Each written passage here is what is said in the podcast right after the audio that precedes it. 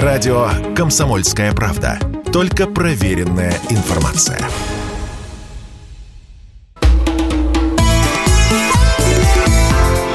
«Национальный вопрос» В студии ведущие программы Андрей Баранов. Здравствуйте. И Елена Фонина. Да, приветствуем всех наших радиослушателей. Ну и Конечно, в преддверии великого праздника, Дня Победы, хочется, ну, во-первых, поздравить всех с наступающим праздником. Мы видим, как во многих э, странах мира сегодня уже прошли акции «Бессмертный полк», в которых э, принимают э, участие сотни, где-то тысячи жителей той или иной страны. Но самая масштабная акция, конечно, будет проходить завтра, 9 мая. Но а мы сегодня... Ну и особенно резонансный этот праздник в этом году, с учетом той непростой международной ситуации, которая которые складываются и в соседней с нами Украине, э, где идет спецоперация по денацификации э, сложившейся там структуры, и в Европе опять поднимает голову э, неонацизм, и пересмотр истории полным ходом идет. И вот на этом фоне праздник Победы, который мы будем отмечать завтра у нас в стране, конечно, свое значение увеличивает еще больше по сравнению с тем, что было в предыдущие годы. Да, и когда мы следим за э, ходом специальной военной операции и э, видим тех людей, которые сами ли сдаются в плен или попадают в плен, видим, насколько исписаны, изрисованы, изуродованы Э, различными наколками их э, тела э, с нацистской символикой, то начинаешь задумываться, до какой же степени морального разложения нужно дойти для того, чтобы вот такую идеологию считать единственно верной.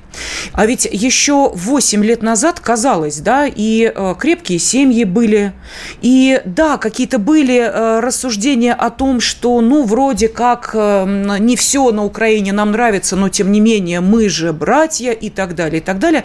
Вот сейчас как-то начинаешь по-иному относиться к тому пути, который прошла Украина за эти 8 лет. Да, и не только вот э, те, кто принимает участие в боевых действиях, вот эти нацики, да, как мы их называем, но и очень большой процент, ну, в общем, а что там, собственно говоря, подавляющее большинство мирного населения, тоже, в общем-то, с мозгами пропылесошенными, я возьму смелость на себя так утверждать, за какие-то вот 8, ну, 10 лет полностью удалось переформатировать человеческое сознание. Несмотря на то, что у нас общая история, а, люди, тем, кому сейчас ну, 50 и, и старше, они родились в Советском Союзе, учились в советской школе, у нас миллионы совместных семей, ездили туда друг к другу, никто никогда не думал, что это чужое, чужое государство. А теперь вот то, то, что мы видим, то, что оттуда несется, просто вызывает оторопь.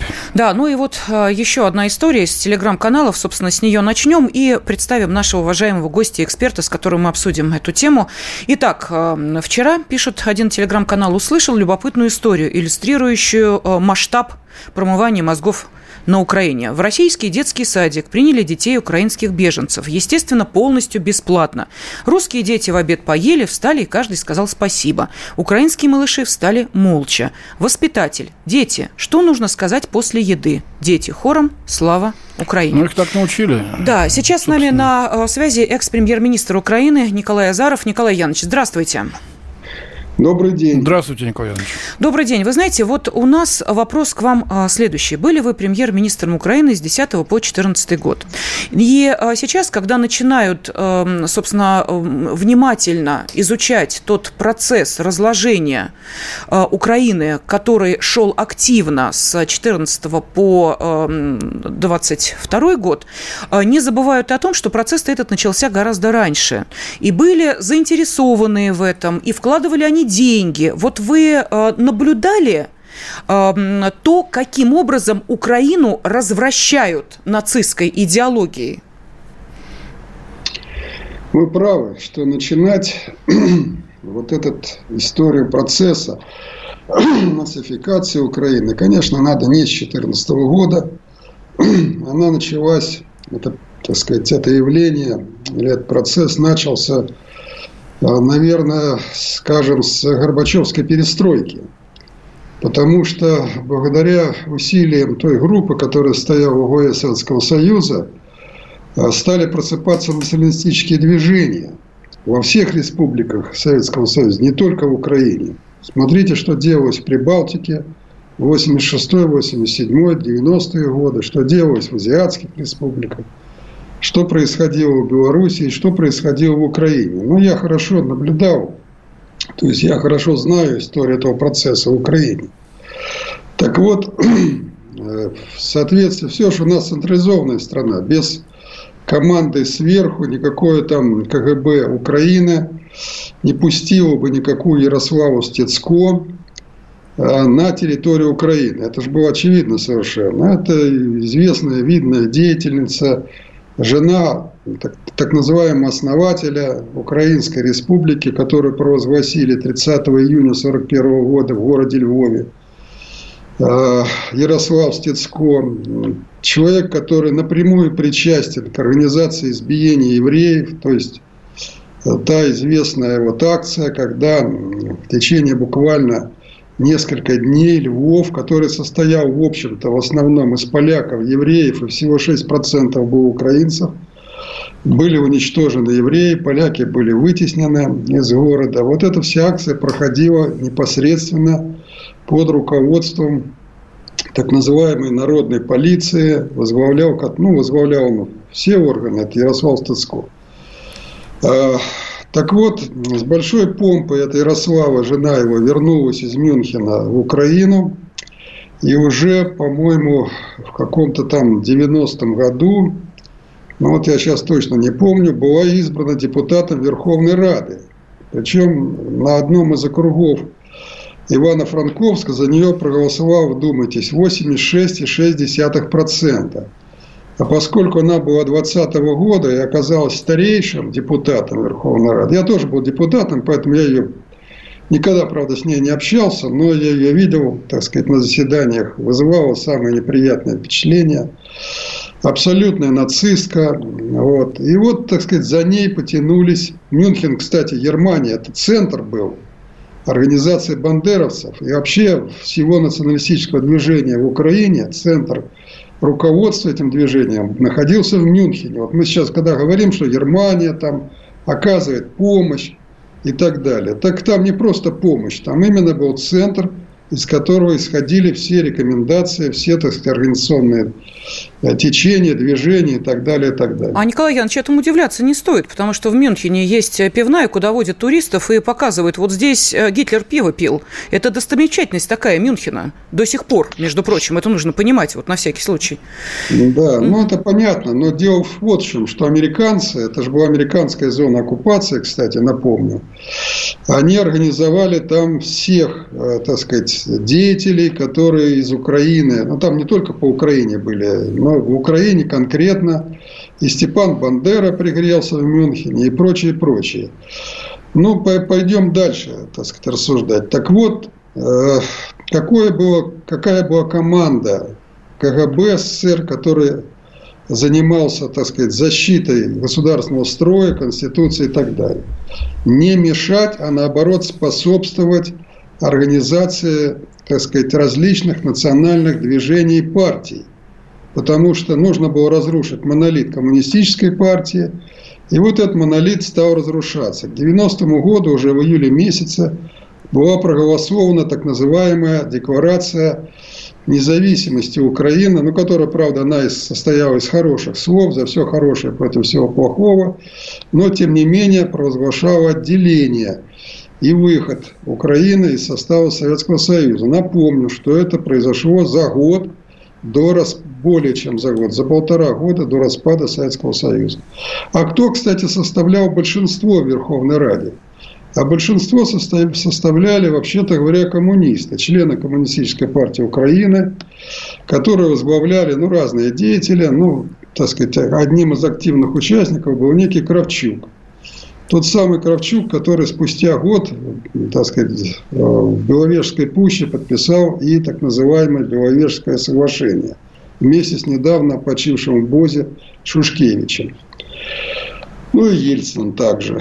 Вот. Так что вот оттуда надо вести. Теперь дальше, что очень важно. Американцы действуют системно. Вот э, можно их критиковать, можно смеяться, можно что угодно говорить. Ну, чего уж смеяться, плакать в пору. Да, но они действуют системно. Сразу же поехали всякие Соросы, и другие специалисты по так называемой развитию демократии и рыночной экономики. Вспомним, что нам внушали, почему на каком фоне так активно пошли реализовываться вот эти националистические идеи. А нам внушали, что коммунистический строй – тупиковый путь развития, что надо строить рыночную демократию, рыночные, так сказать, отношения. А поскольку вы, ребята, в демократии, так сказать, ни уха, ни рыва, и в рыночных отношениях тоже – вот мы вам сейчас привезем различных специалистов. И вот на этом фоне стали, так сказать, наезжать нам Соросы и прочие проходимцы, которые не просто приезжали, а приезжали с деньгами, и давали деньги на, так сказать, издание учебников, пособий, создавали ну, центры. В России было то же самое, надо признать, и во многих других да, республиках. абсолютно. Но, вот Николай Иванович, сила инерции все-таки привычки была очень велика. В 90-е годы не крушили памятники Ленину, там, а тем Нет, более конечно, героям войны. И как-то с факелами не ходили по Киеву 1 января в честь дня рождения конечно, Бандеры. Вот смотрите, все было уж продумано и хитро сделано. Николай Янович, а прошу прощения, ответ э, будет, ну, да, насколько мы понимаем, достаточно развернут. У нас остается несколько секунд до ухода на перерыв, поэтому а, позвольте вот здесь такое многоточие поставить. Э, и эм, действительно, нам очень хочется понять, вот что же произошло за эти 8 лет, э, почему такая массированная э, атака пошла на украинцев и сколько это стоило, какие деньги вкачивали. Об этом через несколько минут. Если тебя спросят, что слушаешь, ответь уверенно. Радио «Комсомольская правда». Ведь Радио КП – это самые оперативные и проверенные новости.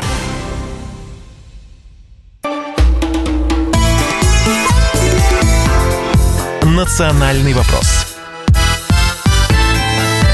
студии ведущий программы Андрей Баранов. И Елена Афонина. С нами экс-премьер-министр Украины Николай Азаров. И мы обсуждаем следующую тему, по какой методичке и на чьи деньги за несколько лет удалось переформатировать украинцев. Николай Иванович, я вот несколько хочу даже развить вопрос, который Лена э, задала. Вам, как премьер-министру, человеку, прекрасно знающему экономику Украины, во что она превратилась. А превратилась она сейчас э, действительно из одной из, ну, в общем-то, одной из самых богатых республик после РСФСР, если брать Советский Союз, Украина э, превратилась в достаточно коррумпированное государство и самое бедное в Европе, как было сказано. Даже в Киеве сейчас народ э, недоволен и бурчит, но тем не менее, все выступают за значит, продолжение войны с Россией. Более того, значит, все поддерживают, ну, по крайней мере, большинство, э, значит, заявление президента Зеленского, что никаких переговоров с Россией, только капитуляция Москвы. Что это? Это вот патриотизм такой, э, желание пожертвовать чем-то, или это полная неинформированность людей э, и их, так сказать, заидеологизированность, вот это вот свидетельство промытых мозгов. Как вы полагаете?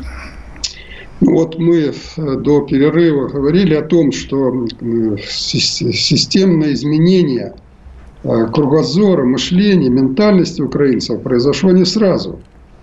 Первое. Вначале шли только чисто экономические методы. Вот смотрите, как мы хорошо живем на Западе. Вот хотите так жить, значит, вы должны делать так, как мы вам говорим. И эта примитивная форма, она очень серьезно влияла. Ситуация ухудшалась, а вот эти догмы, внедрялись. Вот я хочу напомнить, что в 2002 году, когда мы начали действительно заниматься экономикой Украины, мы пошли в рост. И очень серьезный рост. Там увеличивались доходы населения и так далее. Что сделали американцы? Они устроили оранжевую революцию. И вот после оранжевой революции уже изменение сознания да, пошло совершенно быстрыми темпами. Почему? Потому что на все ключевые посты были в правительстве везде э, поставлены ну, практически марионетки Запада. Ну, смотрите, министром юстиции был, например, назначен отъявленный бандеровец Роман Зварич. Он вообще образования высшего не имел просто не имел высшего образования. Однако стал министром юстиции.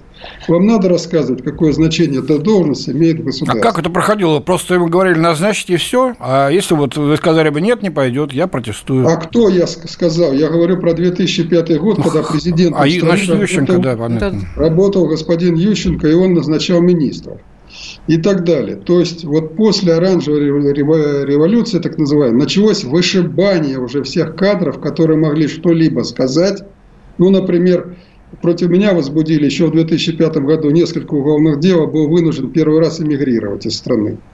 Ясно, что вся эта липа, так сказать, развалилась, но тем не менее. и так далее. То есть к операции зомбирования присоединились карательные функции уже в 2005 году. Стали уходить из жизни поколения людей, которые могли рассуждать и понимать. Ну и в 2014 году, конечно, уже пошли преследования. Вы говорите, вот сейчас большинство украинцев там требует того-то, того-то, того-то. Да ты попробуй, не потребуй. Ты попробуй скажи, что я за мир с Россией. Где ты завтра окажешься? Угу. То есть в 2014 году под непосредственным указанием американцев в стране установился реально карательный режим, установилась полнейшая цензура. Она привела к тому, что вообще говоря, еще до военной операции, до, в Украине были ликвидированы все абсолютно оппозиционные каналы, все средства массовой информации. Да, партии запрещены. И так далее, и так далее. То есть, что сейчас, о чем, какие там социологические... Николай Иванович, я правильно понимаю, что если сейчас, вот, допустим, изменится ситуация, и эта власть будет сброшена, а, народ будет говорить, что он за мир с Россией, или же все-таки настроены так, что вот верят в то, что уже мы разошлись окончательно? Или все-таки люди тяготеют к тому, чтобы преодолеть этот кризис в наших отношениях и сделать по-прежнему нормальные взаимоотношения между двумя и странами? И в дополнение, вы знаете, вот наши э, военкоры там общаются с населением, населением, в том числе и на освобожденных уже территориях, и вот спрашивают, а какую Украину вы хотели бы э, видеть? Ну, понятно, люди говорят, нет, мы хотим быть с Россией, но некоторые говорят следующее, а можно вот, чтобы как а, при а, Януковиче, но только с георгиевской ленточкой? Вот меня это, вы знаете, просто шокировало. То есть э, вот теперь Янукович уже для них образец экономический того, что хорошо, ну вот чтобы еще с георгиевской ленточкой можно было ходить. Вот как вам такой сценарий? Я скажу так, что Украина, конечно, разная. Ведь я же не случайно сказал, что в каких-то 90-х годах за откровенного нациста Ярослава Стецко в Ивано-Франковской области проголосовало 86 или там 87 процентов голосования э, процентов, так сказать, избирателей. То есть, вот та часть Украины, это действительно пробандеровская и пронацистская. Это вовсе не означает, что ее нельзя перекодировать. Но на эту часть Украины – потребуется значительная серьезная работа. А, а вы допускаете, вот, что поляки туда ведут свои так называемые миротворческие войска и просто со Слушай, временем снова ну, к себе присоединят? Все, все зависит прежде всего от политической линии России. Ведь вот надо понимать, что, что так сказать, вот эта задача спецоперации – освобождение Украины от нацизма. Да? Если это освобождение – то должны присутствовать те силы украинские, которые за, должны выступать за это. Конечно, конечно. Это же не мы так должны делать. Или, или не так. То есть народ должен понимать, что идет не оккупация, а освобождение. Да. Вот эту линию освобождения, безусловно, Юго-Восток в основном, да и центральная часть Украины поддержит. Вы вспомните первые дни спецоперации, как принимали, так сказать, даже вот в таких областях, как Черниговская, Сумская – ведь практически никакого сопротивления вообще не было. И не могло быть, потому что я эти области очень хорошо знаю. И Харьковская, Сумская, там, и Черниговская область, да и часть Киевской области. Там настроение, ну, по 50 на 50. Конечно, э, много, так сказать, зараженных этой пропагандой, но люди же не идиоты и не дураки. Они прекрасно помнят, как они жили до 2014 года – как они стали жить после 2014 года, и что им принесла вот эта идеология нацизма и так далее. Поэтому тут нужна, еще раз я говорю, четкая политическая линия российского руководства. Никакие поляки не посмеют никуда входить, если эта линия будет четкая и ясная. Вот так я бы ответил на ваш вопрос. Но, а, тем не менее, Андрей Михайлович еще спросил о том, а, насколько а, все-таки можно будет говорить о определенном переформатировании, и что будет показателем того, что этот процесс, вот по вашему мнению, что этот процесс действительно уже не просто под влиянием обстоятельств происходит, а настолько органичен, и сколько времени это может занять? Потому что мы видим, как за 8 лет удалось ну полностью вот просто Что должно произойти? Люди должны, наверное, почувствовать да. улучшение уровня уровня жизни, или получить уверенность какую-то в завтрашнем дне, э, что будет все спокойно и будет все по э, принятым законам э, производиться, или, так сказать, вот программа возрождения Украины, отстроить то, что разрушено, и переделать то, что устарело. Вот что должно, что мы должны сделать, чтобы вдохновить людей вот на это? Ну, я еще раз говорю, что прежде всего этим должны заниматься сами украинцы. Никто за украинца восстанавливать и возрождать Украину не будет. Можно восстановить один город, там Мариуполь, например, да, Волноваху, там условно скажем. Но нельзя силами России перестроить и возродить Украину. Ведь экономика Украины разрушена. И никакая Россия не потянет восстановление Украины, если сама Украина не будет этим заниматься. То есть ее производительные силы, ее люди, ее специалисты, ее, так сказать, трудовые ресурсы не будут сами восстанавливать свою страну. Вот же, это же надо понять. А для того, чтобы они в этот процесс включились, нужна четкая и ясная политика. Вы понимаете меня, о чем я говорю? То есть, еще раз повторяю, э, с целью специальной операции не должно быть и не является оккупация Украины. Ну, а целью, лидер это целью есть? является освобождение. Вот Освобождение я... от чего? От нацизма. Николай Иванович, я вам сейчас, я прямо спрошу, а вы готовы сейчас поехать и включиться в этот процесс? Вот хотя бы на освобожденной территории. Нужны люди, нужны, нужны структуры, нужны. нужны лидеры, нужны партии. Вот. Ну, деньги, ладно, так сказать, найдутся. А, но нужны именно те силы, о которых вы сейчас сказали. А они должны представляться личностями. Вы готовы поехать? Извините за такой прямой вопрос. Я никогда, это... никогда не отказывался от любой работы, которая направлена на восстановление нашей страны. Никогда. Кроме меня, в России, например, находится несколько миллионов людей, которые были вынуждены уехать из страны. Вынуждены. Потому что потеряли работу, потому что политически преследовались. И вот мобилизация вот, этой, вот этих сил, это же самая главная сейчас задача, на мой взгляд. А в числе их, ну я имею в виду людей, которые уехали из Украины, да кого только нет и генеральные конструктора, и инженеры, и управленцы, и строители, и так далее. Я так сейчас далее. говорю о политиках. Нужны узнаваемые персонали, те, которые э, э, будут пользоваться у людей доверием. А разве политиков мало? И политиков не, не мало. И политиков не мало. Но вы скажите, пожалуйста, если в течение восьми лет существует цензура на украинском телевидении – мы можем сейчас называть, вот возьмите там даже такого процесс Шария. Да-да-да, мы об этом говорили у нас на нашей человек программе. в Испании, так, возбудили какое-то непонятное дело об измене Родине, так, и направляют, во-первых, убийц подсылали, ну, там э, испанцы, например, сумели, так сказать, это, нейтрализовать эту угрозу. Но теперь пошли по пути так сказать, выдачи этого шария и так далее. Да, это мы все есть, освещали вот в наших программах. В, в третий раз повторяю, если в стране устанавливается, наконец, режим нормальный, демократический, возвращаются туда люди, начнется нормальная политическая борьба через какой-то определенный промежуток времени, конечно. Я... Будем То на это надеяться. жизнь установит э, свои законы. Экс-премьер-министр Украины Николай Азаров был с нами на связи. Если тебя спросят, что слушаешь, Ответь уверенно. Радио «Комсомольская правда». Ведь Радио КП – это истории и сюжеты о людях, которые обсуждает весь мир.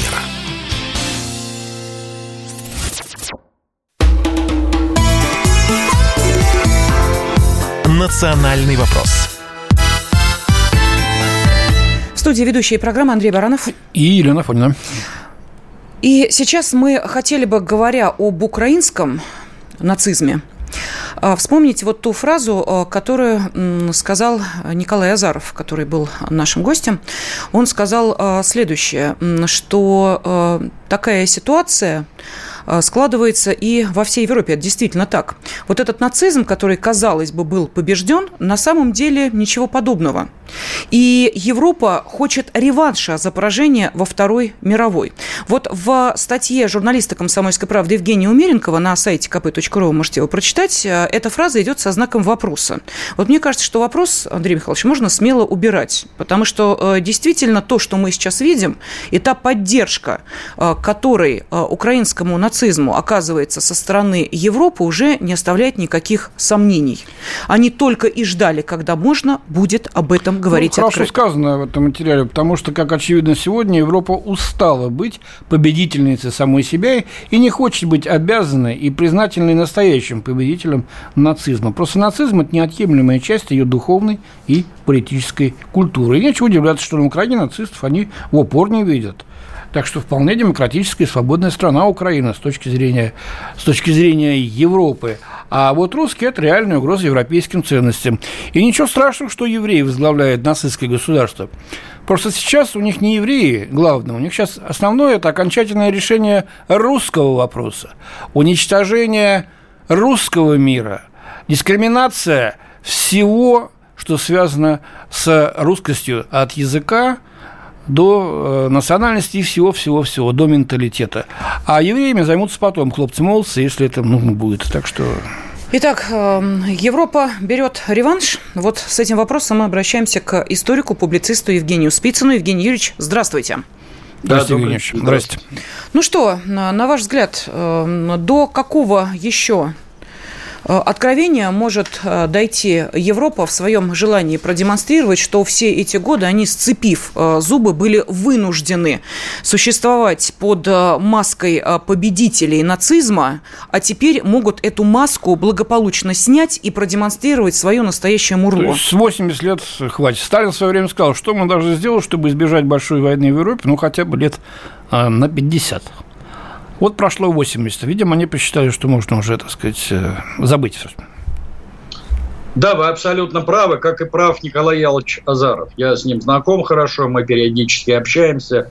Это один из немногих умных э, и действительно по-настоящему государственных деятелей Украины, э, который, к сожалению, уже вот многие годы находится не у дел. Теперь то, что касается вашего вопроса. Я напомню, что еще в июле 1935 года Георгий Димитров э, на седьмом конгрессе Коминтерна дал классическое определение фашизму и нацизму. Он сказал, что фашизм – это открытая террористическая диктатура наиболее шовинистических кругов финансового капитала. Не дать, не взять. Вот это определение, которое было дано более 85 лет назад, оно э, со всей очевидностью подтверждается теперешней ситуацией. А, дальше. Надо иметь в виду, что Европа вообще всегда была беременна фашизмом, в отличие от нас. В чем истоки и причины этого фашизма? А, если уж смотреть совсем далеко в историю, то это, во-первых, в католицизме, раз. Во-вторых, в организации их общины, кровно-родственной общины. А в-третьих, в тех теориях, в частности, Мальтуза, Гальтона и так далее, которые разрабатывались на протяжении 18-19 веков. Почему у нас нету фашизма? Я имею в виду э, у русского народа прежде всего. У нас совершенно иной был тип социальной организации общества. Территориальная соседская община. У нас спокойно происходила инкорпорация разных этносов, разных народов в рамках одной территориальной соседской общины. Дальше. Православие. Это не жестко выстроенная иерархия, присущая католической церкви, а это все-таки соборная церковь. Да, потом, к сожалению, многие элементы католицизма проникли и в нашу церковь, но это произойдет уже гораздо позже, после э, церковного раскола середины 17 века. Но изначально наша церковь строилась на совершенно иной матрице, как сейчас принято говорить. И вот эти принципиальные цивилизационные различия между нашими народами, а затем и между нашими государствами, они и создали вот тот фон многовекового соперничества европейских народов и нашего народа. И сейчас это очередная стадия, которая выразилась в том, что э, так называемые толерантные европейские и заокеанские лидеры стали открыто уже использовать нацистскую идеологию в борьбе против нашей страны. Евгений Юрьевич, но ведь в этих странах, э, ну и в первую очередь в Германии, э, есть э, законы, которые запрещают использование символики, э, ну и так далее, и так далее, прославление нацизма.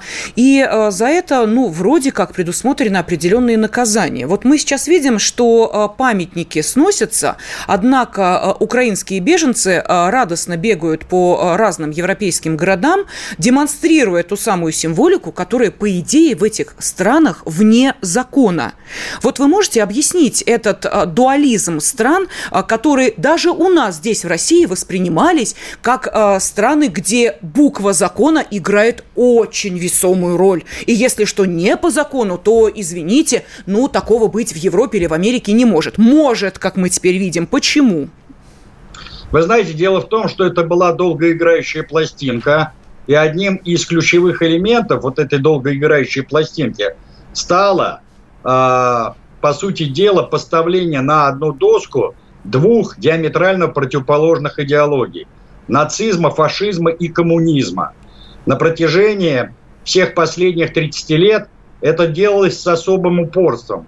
Я напомню, что в 2009 году э, Европарламент, например, принял э, резолюцию об установлении 23 августа 1939 года памятной даты жертв сталинизма и гитлеризма. А, дальше. Именно тогда стали активно раскручивать идею об одинаковой ответственности нацистской Германии и Советского Союза за развязывание Второй мировой войны. То есть надо было предельно размыть э, вот эту всю историю с тем, кто действительно стоял у истоков развязывания этой войны, поставить на одну доску коммунизм и фашизм с тем, чтобы потом можно было гораздо проще, э, по сути дела, дезавуировать не только все решения Ялтинско-Потсдамских конференций, но и э, саму победу советского народа в этой войне, с тем, чтобы расчеловечить советский народ, а значит и русский народ, с тем, чтобы потом заняться манипуляцией общественного сознания прежде всего самих европейских стран, США, Канады и далее по списку, и с тем, чтобы потом э, подготовить идейную почву для уже вооруженной борьбы с нашим народом. Вот эта вот э, задача была поставлена так называемыми планировщиками еще э, в конце 90-х, э, в начале 2000-х годов, и она стала планомерно реализовываться и в качестве одного из главных инструментов всей этой работы были использованы, во-первых, страны бывшего соцлагеря, прежде всего Польша, э, сознательно привели к власти не кого-нибудь, а откровенных пилсудчиков, польских фашистов, э, тех же братьев Качинских и нынешнего президента Дуду. Дальше. Страны Прибалтики и Украины.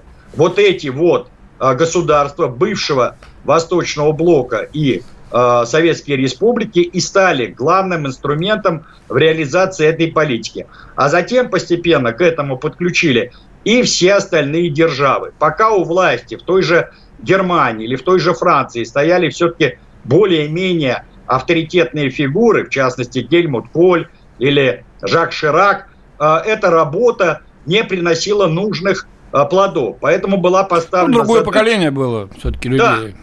Да. Так это было поколение, которое пережило ужасы войны в Европе. Они сами прекрасно знали, что такое война, и понимали, что любые шутки на сей счет, они просто неуместны. А потом стала планомерная вестись работа по замене а, всей а, политической и экономической элиты европейских стран. И вот результат сейчас налицо. Посмотрите на Олафа Шольца, посмотрите на Макрона, посмотрите на э, Бориса Джонсона и так далее. Это же дегенераты в чистом виде которыми можно манипулировать как угодно. Ну, я думаю, там, так сказать, и престарелый Байден, он, конечно, другое поколение, но он, правда, мало уже что может сделать. Не, он уже в силу возраста. А те люди, которые рядом с ним, это одного поля ягоды с теми, кого ну, перечислили. Подождите, даже само то, что США начинают ленд-лиз 9 мая, это уже выходит за э, ну, грани разумного. Кстати, законопроект несли э, в январе, еще за месяц до начала спецоперации. Так самое интересное, самое интересное, что у нас даже не очень понимают, что такое закон о ленд-лизе. Вы знаете, как он на самом деле звучит? Э, алло. Да, да, да, да, да, да. Если вы про Украину, то мы знаем, достаточно пафосно. Нет, нет, я имею в виду, как сам этот закон звучит. Что это за закон? У нас просто очень часто говорят, вот ленд-лиз, ленд-лиз. Это сдача очень... в аренду вооружения. Значит, все, что уцелело, должно быть возвращено или оплачено за счет американских кредиторов. Советский это Союз все... расплачивался вплоть до 2006 года правильно, и заплатил 700 все... с лишним миллионов долларов. Абсолютно правильно, все так. Но само название ленд-лиза, знаете, как закон звучит? Закон по обеспечению защиты Соединенных Штатов. Угу, хорошо. Давайте э, возьмем небольшую паузу. После перерыва э, продолжим обсуждение этой темы. Радио «Комсомольская правда». Никаких фейков, только правда.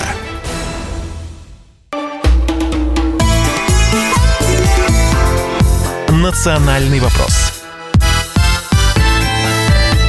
студии ведущий Андрей Баранов. И Елена Афонина. С нами на связи историк, публицист Евгений Спицын. И обсуждаем мы вот какую тему. Ее э, основу нам э, дал материал Евгения Умеренкова. Он, кстати, на сайте kp.ru. Заходите, читайте. В нем есть вот следующая мысль. Пришло время признать одну фатальную ошибку, которую нельзя было предвидеть. С тем, что на стороне Гитлера против СССР воевала вся Европа, никто давно не спорит. Но, победив фашистскую Германию, мы ее проигравшим союзникам великодушно присвоили звание победителей, как бы поставив их рядом с собой. Но наша победа для них всегда оставалась потаенным поражением.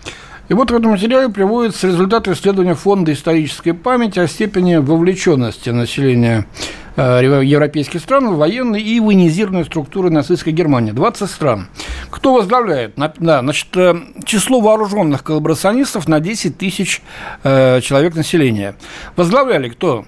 На первом месте Эстония, 884 человека, Латвия, 738, Люксембург, как ни странно, а Балканские страны, Бельгия, э, Нидерланды, Литва, Польша, 457, а, протекторат Богемия и Моравия, так называлась тогда Чехия, да? Кстати, СССР без республик Прибалтики вот э, находится на 14 месте, Франция на 19 Но э, мы из ластов героев, героев никогда не делали, и в основном это были военнопленные, которые просто, ну, э, чтобы выжить, из 4 миллионов с лишним попавших в плен выжило только полтора миллиона. Вынуждены были записываться, многие не воевали, хотя потом понесли наказание, но за это вот клеймо поимели. А мы видим, что э, да, кстати, потом с немцами ушли э, в основном прибалты. Из э, Литвы 15% населения ушло вместе с немцами. Вот, кстати, о чем это говорит. А, Евгений Юрьевич, вот, может быть, эти цифры свидетельствуют о том, как реально на самом деле Европа относилась к Гитлеру, воевавшему с нашей страной, на уничтожение, причем воевавшей. Если евреев просто в газовые камеры, то нас, ну, просто, я не знаю, что делали. Э, всячески убивали, морили голодом в блокадах, э, уничтожали мирное население, угоняли сжигали в Германию, заживо сжигали деревнями. заживо. Зондеркоманды работали, да, в Беларуси, э, на той же Украине и в России. Может быть, это вот напомнить им стоит? Или они не хотят это слушать? Ну, естественно, они не хотят это слушать. Вы абсолютно правы в том, что война нацистской Германии в Европе и война нацистской Германии в Советском Союзе – это суть разные войны. Там были межимпериалистические разборки раз. Во-вторых, там э, не оставился вопрос о тотальном уничтожении э, местного населения, например, тех же французов. Нам же немцы объявили истребительную войну. Я напомню, что 6 ноября 1941 э, года выступая на станции метро Маяковская накануне 24-й годовщины Великой Октябрьской социалистической революции, Сталин прямо сказал, что немцы объявили нам истребительную войну. Они получат истребительную войну. Потому что ставилась задача не только уничтожения первого в мире государства рабочих крестьян, не только уничтожение большевиков, которых расстреливали без суда и следствия на месте, как и комиссаров, но и, по сути дела, геноцид всего советского народа, прежде всего славянских народов. Да, То план есть, ОСТ, действовал план ОСТ, там считать да. достаточно до 100, еще чего-то, значит, истребить остальных за Урал, пусть там умирают у себя в тундрах. Да, да, абсолютно. Больше того, даже переселить на африканский континент. То есть это была целая программа по уничтожению нашего народа. Поэтому у нас и не оставалось иного выбора, как воевать до победного конца. Мы за ценой не постоим. Причем я замечу, что последние исследования а, наших а, ученых, как военных, так и гражданских, они показали, что соотношение потерь на фронте а, было примерно одинаковым. Ну, чуть больше у нас, чем у немцев. А в основном численность населения, которое погибло в годы войны, оно приросло за счет политики геноцида на оккупированных территориях. В том числе и э, смертности в концлагерях. Вы абсолютно правы. сказав о том, что значительная часть наших военнопленных, она погибла в германских концлагерях, как и многие из тех, кто был угнан в Германию на работу с территории той же Украины, Белоруссии, некоторых э, областей Российской Федерации и так далее, и так далее. Так что вот здесь надо иметь в виду, что это была принципиально разная война, хотя мы ее объединяем под понятие естественно, Вторая мировая война. Да, Евгений Юрьевич, смотрите, вот в лагерях смертность советских военнопленных составила 60% в немецких концлагерях, а англичан и американцев чуть выше 4%, французов того меньше, 3%. 60 абсолютно. и 3. Вот сравните, в каких условиях да, э, задержали, цифры, как относились. Абсолютно ну, правильные цифры. Да, по поводу коллаборации. Э, вы знаете, дело в том, что коллаборация коллаборация рознь. Действительно, у нас значительная часть военнопленных, они попали в плен э, в первый год войны. И многие из них э, попали в плен либо в результате окружения, либо просто были взяты ранеными, беспомощными. И в условиях, вот тяжелейших условиях германских концлагерей э, человек слаб. Каждый хотел выжить, поэтому он вынужден был записываться в том числе в части РОА. А ведь если мы говорим о европейских военнопленных, то многие из них просто сдавались в плен на милость победителя. То есть они фактически не вели никаких активных боевых действий против нацистской Франция 38 дней сопротивлялась. Евгений да. Юрьевич, финальный вопрос. У нас буквально остается полторы минуты. Тем не менее, вот а, тот процесс, который мы сейчас видим в Европе, он будет продолжаться или Европа очнется на полпути, поняв, куда она сейчас движется? Вы знаете, у меня большие сомнения в том, что Европа очнется. Я э, прежде всего адресую это э, по адресу политической элиты Европы. И второе важное обстоятельство. Э, по мере ухудшения социальной ситуации в Европе я очень боюсь, что будут расти диаметрально противоположные настроения. Не только левые, просоциалистические или прокоммунистические, но и крайне правые – я просто напомню, что именно на росте крайне правых настроений к власти пришел и Гитлер. Поэтому, кстати, в той же Германии такая партия, как альтернатива для Германии, откровенно неонацистская партия, она сейчас получает все больше и большую поддержку германских избирателей. Вот есть серьезное опасение того, что э, рост вот этих реваншистских, пронацистских, профашистских настроений среди Э, коренных европейцев, я вот это хочу подчеркнуть, не приезжих, не пришлых, а коренных европейцев будет расти. И трудно сказать, как вот эта ситуация э, скажется на тех же избирательных кампаниях, э, там в германский или там во французский парламент, какие будут формироваться правительства и какие политические силы оседлают этот процесс. Вот это надо иметь в виду и очень внимательно следить Э, за ситуацией в Европе. Будем следить Спасибо. обязательно. Спасибо. Историк, публицист Евгений Спицын был на связи с нашей студией. Евгений Юрьевич, поздравляем вас и всех наших радиослушателей с приближающимся великим святым праздником, Днем Победы. И знаете, как говорят, наше дело правое – мы победим. Победа будет за нами, правильно. Да, спасибо огромное э, всем, кто в течение этого часа был с нами. Э, ведущий Андрей Баранов. И Ирина Афонина. С вами прощаемся. Всего доброго и еще раз всех с наступающим праздником. Э, встретимся завтра на акции «Бессмертный полк». Национальный вопрос.